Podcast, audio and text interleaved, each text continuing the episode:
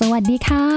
ขอต้อนรับท่านผู้ฟังทุกท่านนะคะ เข้าสู่รายการ Science Tech Weekly Update ค่ะ วันนี้จะพาไปรู้จักเทคโนโลยี AI นะคะ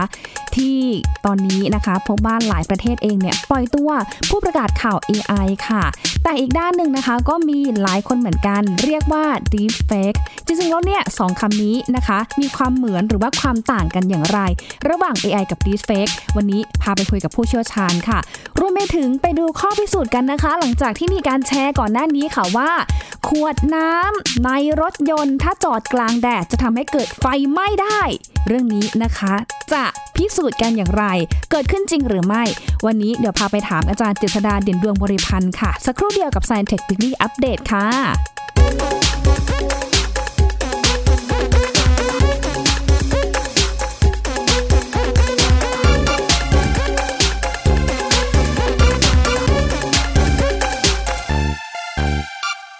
AI 앵커가 전하는 MBN 주요 뉴스입니다. 어제 코로나19 확진자가 61명 나왔습니다. 신규 확진이 사흘째 두 자릿수를 기록했는데 방역 당국은 안심하긴 이르다고 말했습니다. 방역 당국이 유통 과정에서 문제가 있었다며 오늘부터 실시할 예정이었던 독감 무료 접종을 중단했습니다. 정부는 생산상의 문제는 아니라며 현재까지 이상 반응으로 신고된 사례는 없다고 밝혔습니 다. 음, 네, ค่ะท่านผู้ฟังค่ะถ้าฟังเมื่อสักครู่นี้นะคะ แทบจะแยกไม่ออกเลยนะคะว่าจริงๆแล้วเป็นเสียงคนเดียวกันหรือเปล่านะคะ เป็นเสียงจริงหรือว่าเป็นเสียงจาก AI นะคะ เพราะว่านี่เป็นคลิปเสียงของผู้ประกาศข่าวคุณคิมจูฮาจากช่อง MBN ของเกาหลีใต้นะคะ ที่มีการเติบตัวไปแล้วแหละนะคะ ประมาณเดือนพฤศจิกายนปีที่ผ่านมาค่ะ แต่ว่ามาเป็นข่าวดังอีกรอบหนึ่งเนี่ยในช่วงประมาณต้นเดือนมีนาคมที่ผ่านมานะคะ หลังจากที่นะคะมีการปล่อยนะคะ AI ผู้ประกาศข่าว หรือผู้ประกาศข่าว AI เนี่ยแหละค่ะ มาอีกรอบหนึ่งนะคะ เป็นหน้าของคุณคิมเจอฮาเลยค่ะ แต่เขาบอกว่ารอบนี้เนี่ยแนบเนียนแล้วก็เหมือนกันมากๆนะคะ จนแยกไม่ออกเลยว่า นี่หรือนะคะเป็นผู้ประกาศข่าว AI ไม่ใช่คนจริง ๆ ค่ะ เพราะว่าถ้าดูในคลิปภาพนะคะท่านผู้ฟังลองไปเสิร์ชดูก็ได้นะคะ ว่าเป็นผู้ประกาศข่าว AI เกาหลีใต้นะคะ จะเห็นลักษณะของการเคลื่อนไหวของริมฝีปาก ในขณะที่มีการพูดเนี่ย มีความเป็นธรรมชาติแล้วก็เหมือนจริงมากนะคะ ที่มันสอดคล้องสัมพันธ์กับการขยับศีรษะ แล้วมันดูเหมือนกับว่า เอ๊ะเนี่ยแหละเป็นคนพูดจริง ๆนะคะ ซึ่งแน่นอนค่ะว่าก็ทำให้หลายคนนะคะ แยกไม่ออกว่าเนี่ยเหรอ เออ เป็นผู้ประกาศข่าว AI เนี่ยมาอ่านข่าวให้เราฟังนะนะคะ ซึ่งผู้ประกาศข่าว AI ท่านนี้ค่ะ ก็มีการดัดแปลงนะคะ แล้วก็มีการสร้างขึ้นจากโมเดลที่เป็นคนจริง ๆ ก็คือคุณคิมซูฮาผู้ประกาศข่าวช่อง MBN ของเกาหลีใต้ค่ะ ซึ่งสำนักข่าวเกาหลีใต้เนี่ยนะคะก็มีการเปิดตัวออกมาแล้วแหละ แล้วก็บอกว่าที่มีการผลิต ผู้ประกาศข่าว AI ออกมาเนี่ยคือใช้ในกรณีฉุกเฉินนะคะ สามารถที่จะอ่านหรือว่ารายงานข่าวได้นะคะ ในกรณีที่คุณคิมจูฮาหรือแม้แต่ทีมงานเบื้องหลังหลายคนค่ะ ไม่สามารถเดินทางมาทำงานได้ ในกรณีเกิดเหตุฉุกเฉิน อย่างเช่นนะคะ กรณีแผ่นดินไหวอะ ปรากฏว่าทีมงานเนี่ยมากันไม่ได้นะคะ ไม่สามารถเดินทางมาได้นะคะ หรือกรณีของน้ำท่วมอะไรก็แล้วแต่ค่ะทำให้ทีมงานหลายๆคนเนี่ยไม่สามารถเดินทางเข้ามาปฏิบัติหน้าที่ได้ ทางสำนักข่าวก็จะเลือกใช้ผู้ประกาศข่าว AI คนนี้แหละค่ะ มาทำหน้าที่แทนนะคะ ซึ่งเขาบอกว่า คิมจูฮาเวอร์ชัน AI สามารถที่จะรายงานข่าวได้ตลอด 24 ชั่วโมงเลยนะคะ ไม่มีค่าตัวค่ะที่สำคัญนะคะ คือไม่มีบ่นนะคะ ไม่มีแบบเหนื่อย ไม่จำเป็นต้องแต่งหน้าใช้เวลาแบบรอแต่งหน้า ไม่ต้องเป็นไม่จำเป็นต้องหาเสื้อผ้าให้ยุ่งวากเอ่อไม่จำเป็นต้องหาเสื้อผ้าให้วุ่นวายยุ่งยากอะไรนะคะเนี่ยนะคะก็เลยทำให้มีการเลือกใช้ AI กรณีฉุกเฉินด้วยนะคะ ซึ่งแน่นอนค่ะว่า หลายคนเห็นเนาะก็มีเสียงออกมากันแบบ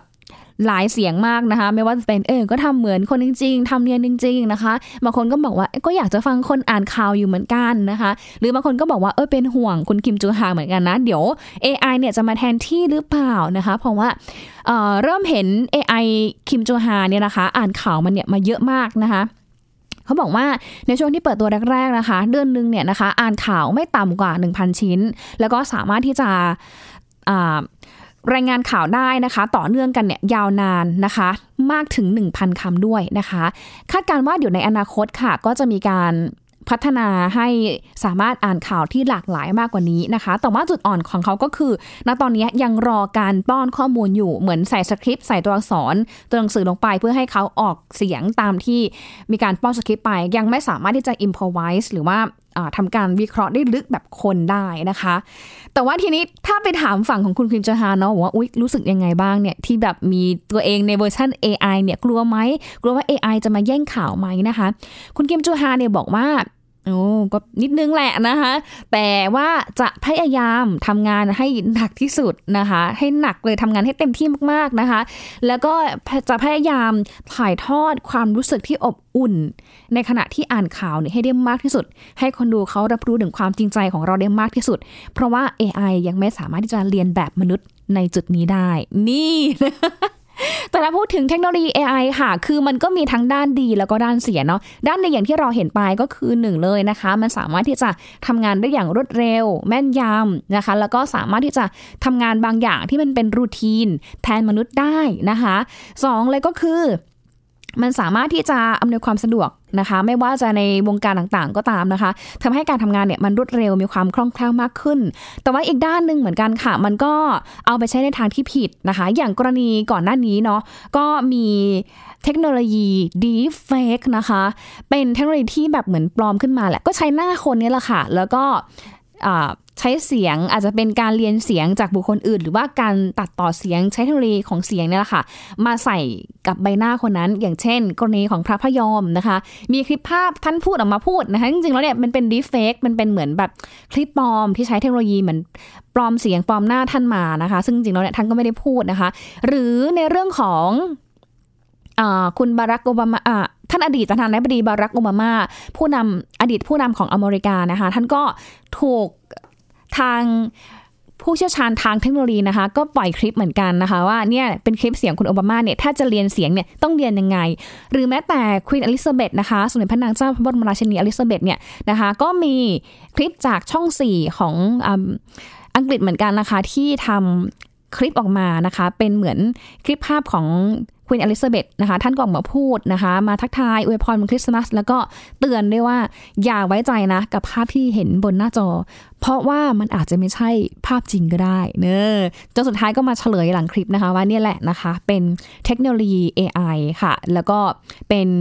เทคโนโลยี deepfake ที่ทำขึ้นมาด้วยนะคะจริงแล้วเนี่ยนะคะสองคำนี้เนี่ยมันก็มีความเหมือนความต่างกันอย่างด้วยนะคะ แต่ว่าจะเหมือนจะต่างกันอย่างไร เดี๋ยวไปฟังอาจารย์ปริญญาหอมอเนก อธิบายนะคะคำว่า AI แล้วก็ deepfake กันค่ะ AI เนี่ยมันมีมานานละตั้งแต่ผมเรียนเลย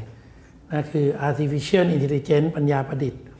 ตอนนี้นั้นมีภาษาแบบ turbo prolog อะไรเต็มไปหมดเลยนะแต่ตอนที่ผมเรียนเนี่ย AI มันยังไม่ break through ก็ยังไม่ค่อยฮิตเท่าไหร่ แต่ช่วง 30 ปีให้หลังเนี่ยใครๆก็ AI มันเหมือนมันฉลาดขึ้น แล้วมันก็ทำงานแทนคนได้มากขึ้นนะแล้วมันก็กอปรกับการมีเทคโนโลยีต่างๆเข้ามานะ part หนึ่งของ AI ที่หลายคนพูดกันเนี่ยก็คือเอาคอมพิวเตอร์มาเรียน มาเรียนรู้ แล้วพอมันมี pattern ในการเรียนรู้เนี่ยมันเริ่มจะจำแนกสิ่งต่างได้ อย่างเช่นเอารถมาวิ่งผ่านมันสักสิบคันมันก็มารู้จักร้อยคันพันคัน พอรถเริ่มเยอะมันเริ่มรู้ว่าอันนี้โตโยต้านะ อันนี้ฮอนด้านะ แล้วมันเริ่มรู้ว่าโตโยต้าปีอะไรนะ สีอะไรรุ่นอะไรนอกไหมอ่าอันนี้คือมันเรียนรู้เขาเรียก machine learning คือให้แมชชีนมันเรียนจากจำนวน data set นะจากนั้นเนี่ยมันก็มีการพัฒนาไปเป็น deep learning เราเคยเห็นการแข่งขันหมากรุกนะหรือว่าสมัยจาก IBM สครับปารอฟอะไร Deep Blue จนมาเป็นไอ้ที่โกดแข่งขันโกดที่ว่า Google ไปซื้อบริษัทที่ทำ Deep Learning แล้วมาแข่งขัน AlphaGo แข่งขันชนะแชมป์โลก ซึ่งไม่เคยมีมาก่อนที่คอมจะชนะคนได้ อันนั้นคือ Deep Learning นะไปจนถึง Cognitive Learning อะไรมันไปไกลเลยนะจนการที่พอ Machine Learning Deep Learning เนี่ยฮอตขึ้นมาเนี่ยมันก็มีคำว่า Deep เนี่ยก็เริ่มเอามาใช้กันอีกเพราะนั้นเอางี้ก่อนนะ AI นะ มี Machine Learning มี Deep Learning มี Cognitive Learning อ่าตอนนั้น Deep Fake ยังไม่มี เดี๋ยวนี้มี Deep Tech อีกนะ Deep Tech เออเออค่อยๆไปค่อยๆไปนะ Deep Deep Learning คือ Advanced ของ AI ละ ไม่ใช่แค่ Machine Learning แล้วมันเริ่ม มีอัลกอริทึมอะไรที่มันอาจจะมากกว่า Machine Learning หรืออะไรก็แล้วแต่ เอาไว้ว่าเป็น part หนึ่งของ AI แต่ deepfake นี่คือการเอา AI มา fake fake แบบลึกๆ fake แบบ deep เข้าใจป่ะ เพราะนั้นมันเริ่มจากการที่ว่าเอาหน้าคนมาพูดคุณอาจารย์ปัญญาพูด ว่าไงวันนี้คุณหญิงเราไปกินข้าวกันไหม ผมไม่มาไม่มาคุยอย่างนี้กับคุณหญิงอยู่แล้ว ถูกไหมมีแต่ให้สัมภาษณ์ ถ้าอยู่วันหนึ่งผมส่งคลิปมาให้คุณหญิงบอกผมชวนไปกินข้าวเนี่ย คุณหญิงก็บอกอาจารย์นี่มันหัวงู แต่ปรากฏอาจจะมีคนเอาหน้าผมเนี่ยที่ออกรายการไทยเวสบ่อยๆ ไปทำโมเดลขึ้นมา แล้วเขาก็ใช้ปากเขาพูดนะตอนนี้เข้าไปดูใน Google เซิร์ชคำว่าภาพยอมดีเฟกก็ได้ จะมีคนหนึ่งมาขยับปากเหมือนภาพยอมภาพยอมพูดอะไรเนี่ยคือเขาเป็นคนพูด อันนี้เรียกว่าดีเฟกคือมีคนเขียนบท แล้วก็พูดพูดพูดขยับปากคือให้มันเหมือนไอ้คนจริง อะไรอย่างนี้ผมก็ยุ่งดิสมมติผมไปพูดจาไม่ดีกับคุณหญิงมีคนส่งคลิปไป คุณหญิงเปิดดูวิวาชาญเป็นคนแบบนี้ อันเนี้ยมันจะทะเลาะเบาะแว้งกันนะแล้วก็ FBI Director บอกว่านี่คือภัยของศตวรรษที่21เลย เพราะว่ามันผู้นำมาพูด คนเทขายหุ้น คนออกไปลบกันตีกัน เนี่ยคือสิ่งที่มันน่ากลัว เพราะว่ามันเหมือน มันเป็นวิดีโอปลอมที่เหมือนจริงมาก ๆ ใครจะไปรู้ว่าเซสชันนี้ดีเฟกหรือเปล่าเนี่ย นั่งสัมภาษณ์อยู่เนี่ย เพราะมันเหมือนมากเลยแยกแยะไม่ออก ใช่ไหมแล้วก็ในที่สุดก็มีการพัฒนาเอาที่นี้เนี่ยไปทำดีก็มี เช่นไปเป็นผู้ประกาศข่าวในประเทศจีนนะหรือเกาหลีญี่ปุ่นผมไม่ทราบได้ข่าวว่าจะมาแย่งงานของผู้หญิงด้วย ก็คือมันจะพูดจะต่อยหอยเลย มันก็มีคนเขียนบทมันก็พูดพูดคันนี้จะเอาผู้ประกาศข่าวหล่อสวยใช่ไหมจำเป็นไหมหล่อสวยเนี่ยนะถ้าหน้าตาไม่ไม่ได้นี่เขาก็ไม่ค่อยเอามาเป็นกันนะนะแต่ผู้ประกาศข่าว AI เนี่ยจะเอาหล่อขนาดไหนล่ะ จะเอาสวยขนาดไหน เคยเห็นนางเอกเรื่อง Final Fantasy ไหม ก็สวยมากๆ คือเขาสร้างขึ้นมาได้ไง มันก็อาจจะมาใช้เป็นประโยชน์ในการดึงดูด คนแล้วก็ที่สำคัญไม่ต้องจ้างคน ใช่ไหมล่ะ อันนั้นก็คือการเอา AI มาทำเป็นผู้ประกาศข่าว แต่ไม่ใช่ดีเฟกแต่เขาบอกว่าใช้เทคโนโลยีเดียวกับดีเฟกอ่าใช่ เพราะมันก็คือเอาคนมาพูดพูด แต่คนจริงอาจจะไม่ได้พูด เป็นการเอา AI มา implement ในเชิงทำวิดีโอปลอม ที่ดูเสมือนจริง ตอนนี้มันก็เลยมีแอปเล่นๆนะชื่อ Reface เนี่ยอยู่ใน iPhone เนี่ยอยากเป็นนางเอกเรื่องอะไรล่ะ ผมอยากเป็นพระเอกเรื่องไททานิกผมอยากเป็น Leonardo DiCaprio ผมก็เอาหน้าผมเข้าไปใส่ ผมไปออกกอดโรถอยู่หน้าหน้าเรือ ผมอยากจะตะโกน I am the king of the world สบายเลย คือหน้าหน้าในหนังคือหน้าผมเลย อันนี้ก็อีกสาขาหนึ่ง อ่านะคะ สรุปชัดเจนนะคะก็คือ AI ความหมายครอบคลุมทุกอย่างเลยนะคะ แต่ว่า Deepfake นางเป็นส่วนหนึ่งเป็น subset ของ AI นะคะที่ deepfake เนี่ยส่วนใหญ่จะนำไปใช้ในทางลบใช้ในการแบบบิดเบือนข้อมูล หรือว่าทำเป็นข่าวปลอมมากกว่านะคะ แต่ว่า AI เนี่ยจะแบบครอบคลุม ดังนั้นเนี่ยถ้าสมมติมีการพาดหัวว่า ผู้ประกาศข่าว deepfake เนี่ยไม่ใช่นะคะ ต้องเป็น AI เพราะว่าผู้ประกาศข่าวเนี่ยเขาใช้ในทางสร้างสารรค์ใช้ในการรายงานข่าว ไม่จำเป็นต้องไปแบบ ไปเฟกไปไปทำให้มันเป็นข่าวปลอมอะไรอย่างเงี้ยนะคะไม่ได้เกิดความเสียหายอะไร แต่ว่าถ้าสมมติว่าคลิปไหนเนี่ยนะคะไปทำให้มันเกิดความเสียหายหรือว่ามันเป็นคลิปที่ทางเจ้าตัวเขาไม่ได้พูดนั่นแหละเขาเรียกว่า deep fake นะคะ เทคโนโลยีนี้นะคะสามารถที่จะตรวจจับได้เหมือนกันนะคะว่าอันไหนจริงอันไหนปลอมหรือว่าง่าย ๆ เลย เราสามารถรีเช็คได้อย่างไร ถ้าสมมติว่ามีคลิปแปลกๆออกมา อาจารย์ปริญญามีคำตอบค่ะ ดูข่าวหลาย ๆ สาขา ดูข่าวหลาย ๆ ที่อ่า อะค่ะว่าอเมริกามีหน่วยงานที่ชื่อว่า Advanced Defense Agency อะไรสักอย่างที่ช่วยเขากำลังเหมือนก่อตั้งอยู่น่าจะเสร็จประมาณไม่กี่ปีอ๋อทำการ verify ใช่ไหมค่ะเพื่อการใช่ใช่มีมีมีดีพวกคลิปมันก็เหมือนพวก fact check ค่ะชัวร์ก่อนแชร์อะไรแบบเนี้ยค่ะก็คือเราเห็นว่าเขาบอกว่าไม่ใช่เราก็รู้ละค่ะนะส่วนอีกอัน deep tech ค่ะ deep tech เนี่ยไอเป็นเทคโนโลยีที่มัน deep มากเลย ผมยกตัวอย่าง quantum computing ค่ะบางคนบอก quantum มา bitcoin มีปัญหาจริงหรือเปล่า bitcoin มัน resistant quantum ได้ไหม ถ้า quantum มัน break through นะเราเคยได้ยินไอ้ quantum supremacy อย่างเงี้ยค่ะเนี่ยมัน deep tech คือมันเป็น tech ที่มัน deep อะคือแบบ ไม่ใช่ใครก็ได้จะเอามาเล่นกันทั่วไป AI ก็อยู่ใน part นี้อืมง่ายๆเลยพื้นฐานคือแบบโทรเช็คกับเจ้าตัวเลยว่าคุณได้พูดอันนี้หรือเปล่านะคะ หรือเช็คตามสำนักข่าวตามสื่อหลักต่างๆ เลยนะคะว่าเขารายงานข่าวแบบนี้ ตรงกันหรือไม่จริงหรือไม่ อันนี้ก็จะช่วยอีกทางหนึ่งด้วยนะคะ แต่ว่าล่าสุดเนี่ยมีรายงานจากทาง Blockone เหมือนกันค่ะ b l o c k o n e c o m เนี่ยรายงานนะคะว่าตอนนี้ที่อเมริกาก็มีการตั้งหน่วยงานที่ชื่อว่าเอ่อ Advanced Defense Project เหมือนกัน เป็นหน่วยงานที่กำลังจะจัดตั้งเสร็จเรียบร้อยภายใน 2-3 ปีนี้ค่ะ เพื่อที่จะทำการตรวจสอบนะคะ verify หรือว่าจับ แฟกเช็คเนี่ยแหละค่ะว่าคลิปที่มันปรากฏในสื่อโซเชียลมีเดียในขณะนี้มันเป็นคลิปจริงหรือว่าคลิปปลอมด้วยนะคะอะก็ต้องรอดูกันต่อไปนะคะ แต่ว่าแน่ ๆ ก็คือนั่นแหละ อย่างที่ในคลิปของคุณเลสเบตท่านพูดเลยนะคะว่า อย่าเชื่อใจกับคลิปที่เราเห็น เพราะเราไม่รู้ว่าคลิปนั้นจริงหรือว่าปลอมนะคะ จากเรื่องของ AI ค่ะ Deepfake นะคะ พาไปดูอีกเรื่องหนึ่งที่มีการแชร์กันเยอะเหมือนกันในโซเชียลมีเดียกับกรณีความเชื่อที่เชื่อว่านะคะ ถ้าเอาขวดน้ำนะคะขวดน้ำพลาสติกเนี่ยแหละที่เราแบบดื่มกันเนี่ยแหละค่ะ ไปวางไว้ในรถในที่กลางแจ้ง ตากแดดนานๆแล้วเนี่ยนะคะ จะทำให้ไฟลุกไหม้บึ้มเลยไหม้รถทั้งคันเลย แล้วมันก็มีภาพไฟไหม้ภายในรถเนี่ยนะคะ แบบไหม้จนแบบมันเกรียมภายในรถเนี่ยเสียหายเนี่ยเอามาแชร์กันในอินเทอร์เน็ต แล้วก็มีข้อความมีคำเตือนด้วยว่า ระวังนะ ลักษณะของขวดเนี่ยมันจะมีการรวมแสงถ้าเอารถเนี่ยไปจอดแดดนานๆนะคะ แล้วก็เหมือนแสงแดดมันผ่านกระจกมา แล้วก็มาผ่านที่ขวดนะคะ แล้วก็ทำให้ขวดเองเนี่ยนะคะ มีลักษณะของการไปโฟกัสแสงทำหน้าที่คล้ายกับเหมือนแว่นขยายเนี่ยไปรวมแล้วทำให้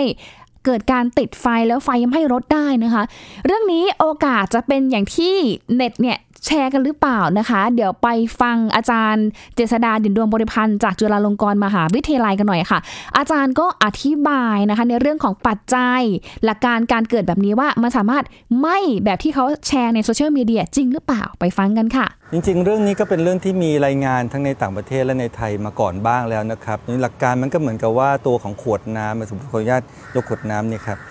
ขวดน้ำเนี่ยเราก็จะมองว่ามันก็เป็นแค่ที่ที่แสงผ่านใช่ไหมครับแต่การที่มันมีสัดทรงโค้งเนี่ยครับพอแสงผ่านมาแล้วเนี่ยมันจะทำตัวเหมือนกับเลนส์นะครับแล้วก็สามารถจะรวมแสงได้ ฉะนั้นก็จะคล้ายๆกับที่หลายคนอาจจะคุ้นเคยเรื่องของเว้นขยาย นะครับเราจะเห็นว่ามันก็เหมือนกันเลยคือแสงเข้ามาแล้วเจอวัตถุผิวโค้งเนี่ยครับและอีกด้านก็คมกันเนี่ยแสงที่ออกมาทางด้านหลังเนี่ยครับจะเหมือนกับว่ามันมารวมกัน เพราะฉะนั้นถ้าเกิดว่าบังเอิญมากๆที่เกิดแสงเข้ามาเข้มข้นเพียงพอเจอขวดน้ำแล้วระยะที่ออกมาและรวมเป็นจุดโฟกัสเนี่ยมีวัตถุที่เป็นเชื้อเพลิงอยู่พอดี ถ้ามันเกิดความพอดีเนี่ยครับตรงจุดนี้จะเกิดความร้อนสูงได้ แล้วก็ความร้อนสูงก็อาจจะมีการที่เการการลุกไหม้ นะครับขึ้นกับการของการเผาไหม้เกิดขึ้นนะครับแต่ว่าโดยโดยภาพรวมๆยังไม่ค่อยจะเคยมีรายงาน ว่าถึงขนาดจะลุกไหม้เป็นไฟไหม้นะครับแต่ว่าถ้าขนาดว่าทำให้วัสดุภายในรถยนต์เสียหายเนี่ยเคยมีรายงานครับ สรุปคือ มีโอกาสเป็นไปได้ค่ะ แต่ว่ามันต้องอาศัยหลายปัจจัยแล้วมันก็เป็นไปได้น้อยมาก คือมันต้องแบบเป๊ะๆกันจริง ๆ อย่างเช่นหนึ่งเลย ความเข้มข้นของแสงแดดนะคะสองก็คืออลักษณะของขวดถ้าเป็นขวดที่ผิวเรียบ ไม่ใช่ผิวขรุขระอะไรเงี้ยมันจะรวมแสงได้ได้ดีกว่านะคะสามก็คือ แดดเองเนี่ยต้องมาตกกระทบกับในมุมองศาที่มันได้พอดีที่จะทำให้ขวดนั้นเนี่ยมันไปรวมกันรวมแสงแดดได้นะคะสี่ก็คือแบบอุปกรณ์วัสดุภายในรถเนี่ยนะคะมันต้องเอื้อหรือว่ามันต้องเป็นเหมือนแบบ เป็นวัตถุที่สามารถติดไฟได้ง่าย ก็เลยอาจจะทำให้มัน มีการเกิดความร้อนขึ้นนะคะ แต่ว่าทางนี้ทางนั้นเนี่ยอาจารย์ก็บอกว่าโอ้มันต้องแบบให้ทุกอย่างเนี่ยมันเป๊ะๆพอดีเป๊ะๆมากๆ หรือว่าบังเอิญมากๆเลยมันถึงจะเกิดเหตุการณ์แบบนี้ได้ แต่ถ้าเกิดแบบความร้อนแบบนั้นเนี่ยมันก็ไม่ได้ไหม้พรึบอย่างที่มีการแชร์ภาพในโซเชียลมีเดียนะคะผู้ฟังคะแต่ว่ามันจะไหม้หรือว่ามันจะเสียหายเพียงแค่เป็นจุดเล็ก ๆ เท่านั้นค่ะจุดที่มีการรวมแสงว่าโฟกัสเท่านั้น อย่างคลิปภาพที่ ในฝรั่งเขาทำใน YouTube นะคะเขามีการทดลองเหมือนกันบริษัท Idaho Power Electronic นะคะบริษัทเกี่ยวกับการไฟฟ้าเนี่ยแหละค่ะเขาก็ทดลองเหมือนกันเอาขวดน้ำนะคะ ใส่เข้าไปในรถแล้วก็ไปจอดไว้กลางแดดนะคะ ผ่านไปสักพักหนึ่งเนี่ยนะคะ มันก็เป็นจริงๆก็คือลักษณะของ ขวดน้ำเนี่ยมันจะรวมแสงไปโฟกัสที่ตกกระทบเหมือนพื้นผิวภายในรถค่ะ ซึ่งพื้นผิวที่ว่านี้ก็คือตัวเบาะรถยนต์นะคะไหม่จริงๆค่ะ แต่ว่าไม่ได้ไหม้พรึบอย่างที่มีการแชร์ภาพน่ากลัวน่ากลัวแบบโซเชียลมีเดียนะคะ แต่ว่ามันเป็นรอยไหม้เสียหายเป็นรูเล็กๆนะคะสองรูนะคะ เป็นจุดๆที่เบาะเท่านั้นเอง อันนี้ก็คือมีโอกาสเป็นไปได้ แต่ว่าต้องแบบ อาศัยปัจจัยหลายอย่างที่มันต้องพอดีกันมีความเหมาะเจาะเป๊ะเป๊ะกันนะคะ อาจารย์ก็พาไปดู แล้วก็พาไปทดลองอยู่เหมือนกัน เพราะว่าประมาณสองสามวันที่ผ่านมาเนี่ยหญิงก็ไปสัมภาษณ์อาจารย์เจษดาด้วย อาจารย์ก็เอาทั้งขวดทั้งแว่นขยายให้ดูเลยว่า คุณสมบัติของการรวมแสงมันเป็นยังไงนะคะ คือขวดมันรวมได้นะคะ แต่ว่า ถ้าจะให้ดีเนี่ยคือต้องเป็นเหมือนแบบผิวเรียบๆนะคะ แล้วก็น้ำมีความใสมากพอที่แสงแดดเนี่ยจะสามารถที่ส่องผ่านได้ดีนะคะ แล้วก็รถยนต์เองเนี่ยคือหลาย ๆ คันเนี่ยเขามีฟิล์มเขาติดฟิล์มอยู่แล้ว ฟิล์มในการกรองแสง มันก็มาทำให้ความเข้มข้นของแสงแดดเนี่ยมันลดได้ระดับหนึ่งอยู่นะคะ แต่ว่าถ้ามันจะแบบ อดีเป๊ะเป๊ะแบบนั้นเนี่ยนะคะ ก็ต้องอาศัยหลาย ๆ ปัจจัยหลายๆหลักการด้วยนะคะ เดี๋ยวไปฟังเสียงของทางอาจารย์เจษนากันค่ะ ปัจจัยมีเยอะมากเลยนะครับ อย่างที่เกิดเมื่อกี้ว่าขวดเนี่ยสำคัญ แต่ว่าขวดแต่ละแบบก็ต่างกัน ขวดที่ผิวเรียบเลยและน้ำใสเนี่ยครับโอกาสที่มันจะทำตัวเหมือนเลนส์ก็จะสูงนะครับแต่ถ้าเกิดผมผมหยิบขวดอื่นเนี่ยสมมติบางอย่างขวดน้ำที่เราคุ้นเคยกันเนี่ยครับมันจะมีลักษณะของผิวที่ขรุขระโอกาสที่มันจะรวมแสงไปเป็นโฟกัสได้เนี่ยยากยากกว่ามาก นะครับภาพแสงมันจะกระเจิงออก และยิ่งถ้าเป็นน้ำที่มีสีสีมีความขุ่น โอกาสที่มันจะรวมแสงเหมือนกับเลนส์ก็ยากมาก นอกจากนั้นแล้วแสงเนี่ยคือมันไม่ใช่แค่ความร้อนไม่ใช่ว่าจอดรถที่ร้อนเฉยๆแต่ต้องเป็นแสงจริง ๆ แล้วแสงต้องผ่านกระจกมานะครับหลายๆคันก็จะเป็นกระจกที่ติดฟิล์มกองแสงมันก็จะลดเรื่องของความเข้มข้นของแสงลงมาอีกนะครับ เสร็จแล้วที่สำคัญสุดคือตัวฉากหลังที่รับเนี่ยครับว่าเป็นวัสดุที่พอติดไฟได้ไหมงั้นถ้าองค์ประกอบพวกนี้มันมันมันพอดีจริงๆเป็นจริงๆแล้วเป็นเวลาอันยาวนาน คือทิ้งยาวนานแดดก็ส่องนานอย่างนั้นถึงจะเกิดได้นะครับหลายๆครั้งที่เราเห็นเป็นคลิปวิดีโอเป็นติ๊กต็อกอะไรก็ตามเนี่ยมักจะเป็นการที่เขาตั้งใจทำเพื่อให้ดูว่ามันเกิดขึ้นได้ แต่ว่าเหตุการณ์จริงๆเนี่ยไม่ได้เกิดกันง่ายๆอย่างที่เราว่านครับแต่โดยภาพรวมๆแล้วเนี่ยจริง ๆ แล้วเนี่ยค่อนข้างเกิดยาก สาเหตุหนึ่งก็เพราะว่า อุตสาหกรรมรถยนต์เองเนี่ยครับเขาเลือกใช้อุปกรณ์ภายในรถยนต์เนี่ยที่มีมาตรฐาน กฎเกณฑ์ก็จะมีระบุว่าต้องเป็นวัสดุที่ติดไฟค่อนข้างยากนะครับไม่ใช่ว่าอยู่ๆก็ติดไฟกันง่ายๆ มันต้องมาสั่งว่าก็รถชนกันมีน้ำมันมีเชื้อเพลิงอะไรอย่างเงี้ยอาจจะเป็นไปได้ แต่ถ้าเป็นลักษณะของแสงที่มาลงมารวมเนี่ยครับโอกาสที่จะลุกไหม้จนแบบลามทั้งบ่อเนี่ยยากมากครับอ่าเนี่ยแหละค่ะอะแต่ทางที่ดีนะคะก็อย่าจอดรถ ตากแดดนานแล้วกันนะคะ เพราะว่าโอ้ถ้าแบบอย่างที่บอกเนาะตอนนี้แดดบ้านเราคือร้อนมากๆนะคะ คือ คืออาจจะไม่ใช่เกิดแบบเป็นความร้อนหรือว่าเกิดไฟไหม้ในรถได้นะคะ แต่ว่าของบางอย่างที่อยู่ในรถเราเนี่ยถ้ามันตากแดดนานเนี่ยมันก็เสื่อมได้เคยเหมือนกันนะเคยลืมแบบเครื่องสำอางหรือว่าครีมเนี่ยไว้ในรถแล้วแบบว่า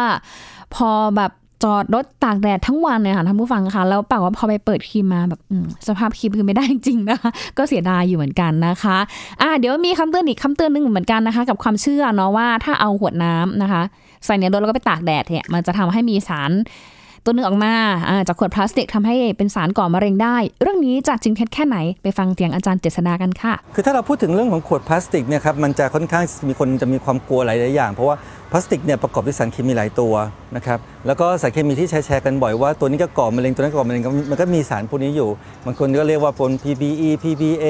ไดอาซินมีสารหลายชื่อ แล้วก็จะเห็นการแชร์ข้อความแบบนี้หลากหลายแบบมาก แต่ในความคล้ายๆกันคือขวดพลาสติก ใส่น้ำไว้ในรถทิ้งไว้สารจะออกมาให้เรากินได้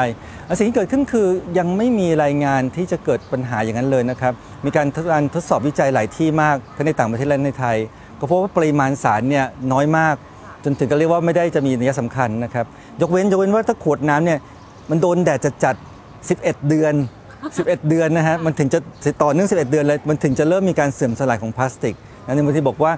ซื้อน้ำมามันมีเขียนหมดอายุนี่ คือน้ำไม่ได้หมดอายุ แต่ว่าตัวขวดเนี่ยมันอาจจะเสื่อมสลายได้ถ้าเกิดคุณทิ้งไว้นานในที่แดด แต่ว่าทั่วๆไปที่เรากินน้ำกันไว้ในรถกันเนี่ยไม่ได้ทำให้เกิดการสลายของสารเคมีมาให้เป็นอันตรายหรือก่อมะเร็งบางคนบอกว่าทิ้งไว้เคยกินนะ แล้วทิ้งไว้ในรถแล้วกลับมากินทีนึงมันมีกลิ่นขึ้นมากลิ่นนี้จริง ๆ คือมาจากจุลินทรีย์ในปากเรา ที่กินเข้าไปเนี่ยแล้วไปโตในขวดนะฮะก็คือกลิ่นจากปากเรานั่นเอง ไอ้กลิ่นพวกเนี้ยไม่ใช่ว่าพลาสติกมันละลายแล้วทำให้เราเกิดกลิ่นครับฉะนั้นจริงๆแล้วถือว่าปลอดภัยครับ เราสามารถจะเอาขวดน้ำไว้ในรถแล้วไม่ได้ก่อก่อมะเร็งนะครับเอ่อรวมๆผมว่าจริงๆแล้วที่แชร์กันอยู่เนี่ยไม่ได้จะน่ากลัวอย่างที่ว่านะครับเพียงแต่ว่าหลีกเลี่ยงแล้วกันถ้าจะไว้ในรถเนี่ยก็อย่าไปวางไว้ให้มันโดนแสงแดดนะครับใช้ขวดที่มันมีลักษณะของการที่ดูแล้วไม่น่าจะเกิดการอย่างที่ว่ารวมแสงได้นะครับแล้วก็อ่าถ้าเกิดไม่มั่นใจเลยก็ไม่ไว้ในรถก็ได้ครับเพื่อความสบายใจครับ จริงๆ แล้วพวกขวดนมเด็กหรือว่าจุกนมเด็กเนี่ยครับอ่าเป็นวัสดุที่ค่อนข้างได้รับมาตรฐานสูงนะครับ เพราะว่าจะต้องเป็นวัสดุที่ทำแล้วเนี่ยจะต้องใช้แล้วให้กับเด็กทารกนั้นในเรื่องของการที่มันจะปลดปล่อยสารออกมา ถ้าเป็นของที่ขายตามห้างร้านทั่วไปที่มันได้มาตรฐานเนี่ยแทบจะว่าเป็นไปไม่ได้เลย หรือว่าเป็นได้ยากมากที่จะมีการปลดปล่อยสารในในระดับที่เราคิดว่าอันตรายต่อร่างกายนะครับเพียงแต่ว่าก็ต้องระวังเพราะถ้าคือบางคนไปซื้อราคาถูก ไปซื้อของจากที่แหล่งผลิตที่ไม่ได้มาตรฐาน หรือของมือสองที่เคยใช้แล้ว อันนี้เราไม่รู้ว่าเสื่อมสภาพแค่ไหน แต่ปกติตัวมันเองขวดนมเด็ก จุกนมเด็กเนี่ยโดนออกแบบมาให้ฆ่าเชื้อโรคด้วยความร้อนสูงอยู่แล้วครับนั้นใช้ได้ด้วยความอ่ามั่นใจนะครับเพียงแต่ว่าการฆ่าความด้วยความร้อนสูงก็ต้องทำให้ถูกต้องด้วยนะครับ ไม่ใช่ว่าไปสูงเกินไปจนระดับที่มันไม่ไม่เหมาะสมนั้นก็ไม่ถูกต้องครับที่ระดับอุณหภูมิประมาณเท่าไหร่คะทั่วๆไปคือการต้มน้ำเดือดทั่วๆไปครับนะแต่จะสมมติบอกว่าเอาขวดนมเด็กนะครับอ่าใส่นมแล้วอยากอุ่น ไปอุ่นในไมโครเวฟนี้เป็นต้นอ่าอย่างเงี้ยอันนี้ก็จะเป็นสิ่งที่จะใช้ผิดวิธี เพราะเขาไม่ได้ให้ทำอย่างนั้น ตัวพลาสติกเนี่ยบางทีมันอาจจะเป็นเรื่องของความร้อนแบบไมโครเวฟเนี่ยมันจะคนละอย่างกับการต้มน้ำอาจจะมีการบิดรูปทรงได้นะครับเอ่อหรือสารเคมีที่บอกว่ากลัวกัน ว่าจะเป็นสารก่อมะเร็งเนี่ยในขวดเป็นพลาสติกในขวดน้ำเด็กพวกนี้ครับรุ่นเก่าๆอาจจะมีสารพวกนั้นนะครับปัจจุบันก็เป็นขวดรุ่นใหม่ๆ ที่เขาเขาเคลมแล้วว่าไม่มีสาร PDA ต่างๆอยู่นะครับ ก็เลือกใช้ให้เหมาะสมครับ โอ้นะคะ ก็ได้ความรู้เยอะๆเลยเลยนะคะ ทั้ง 2 เรื่องค่ะวันนี้จัดเต็มมากนะคะ ทั้งในเรื่องของ AI deepfake แล้วก็ในเรื่องของอข้อพิสูจน์นะคะ กรณีที่วางขวดน้ำไว้ในรถที่ตากแดดอันนานเนี่ยจะทำให้เกิดไฟลุกไหม้ไหม อันนี้ก็ชัดเจนนะคะ ก็ได้ความรู้กันเยอะพอสมควรค่ะ แล้วก็อย่าลืมกันด้วยนะคะ ฝากแชร์กันด้วยแล้วกันค่ะ เรื่องราวดีๆ แบบนี้ค่ะ กับรายการ Science and Tech Billy Update ของ Podcast Thai PBS นะคะ มีหลายเรื่องเลยค่ะที่จะมาอัปเดตให้ท่านผู้ฟังรับฟังกันทุกสัปดาห์เลยนะคะ แต่ว่าช่วงนี้หมดเวลาแล้วค่ะยิงต้องลาไปก่อนนะคะ สวัสดีค่ะ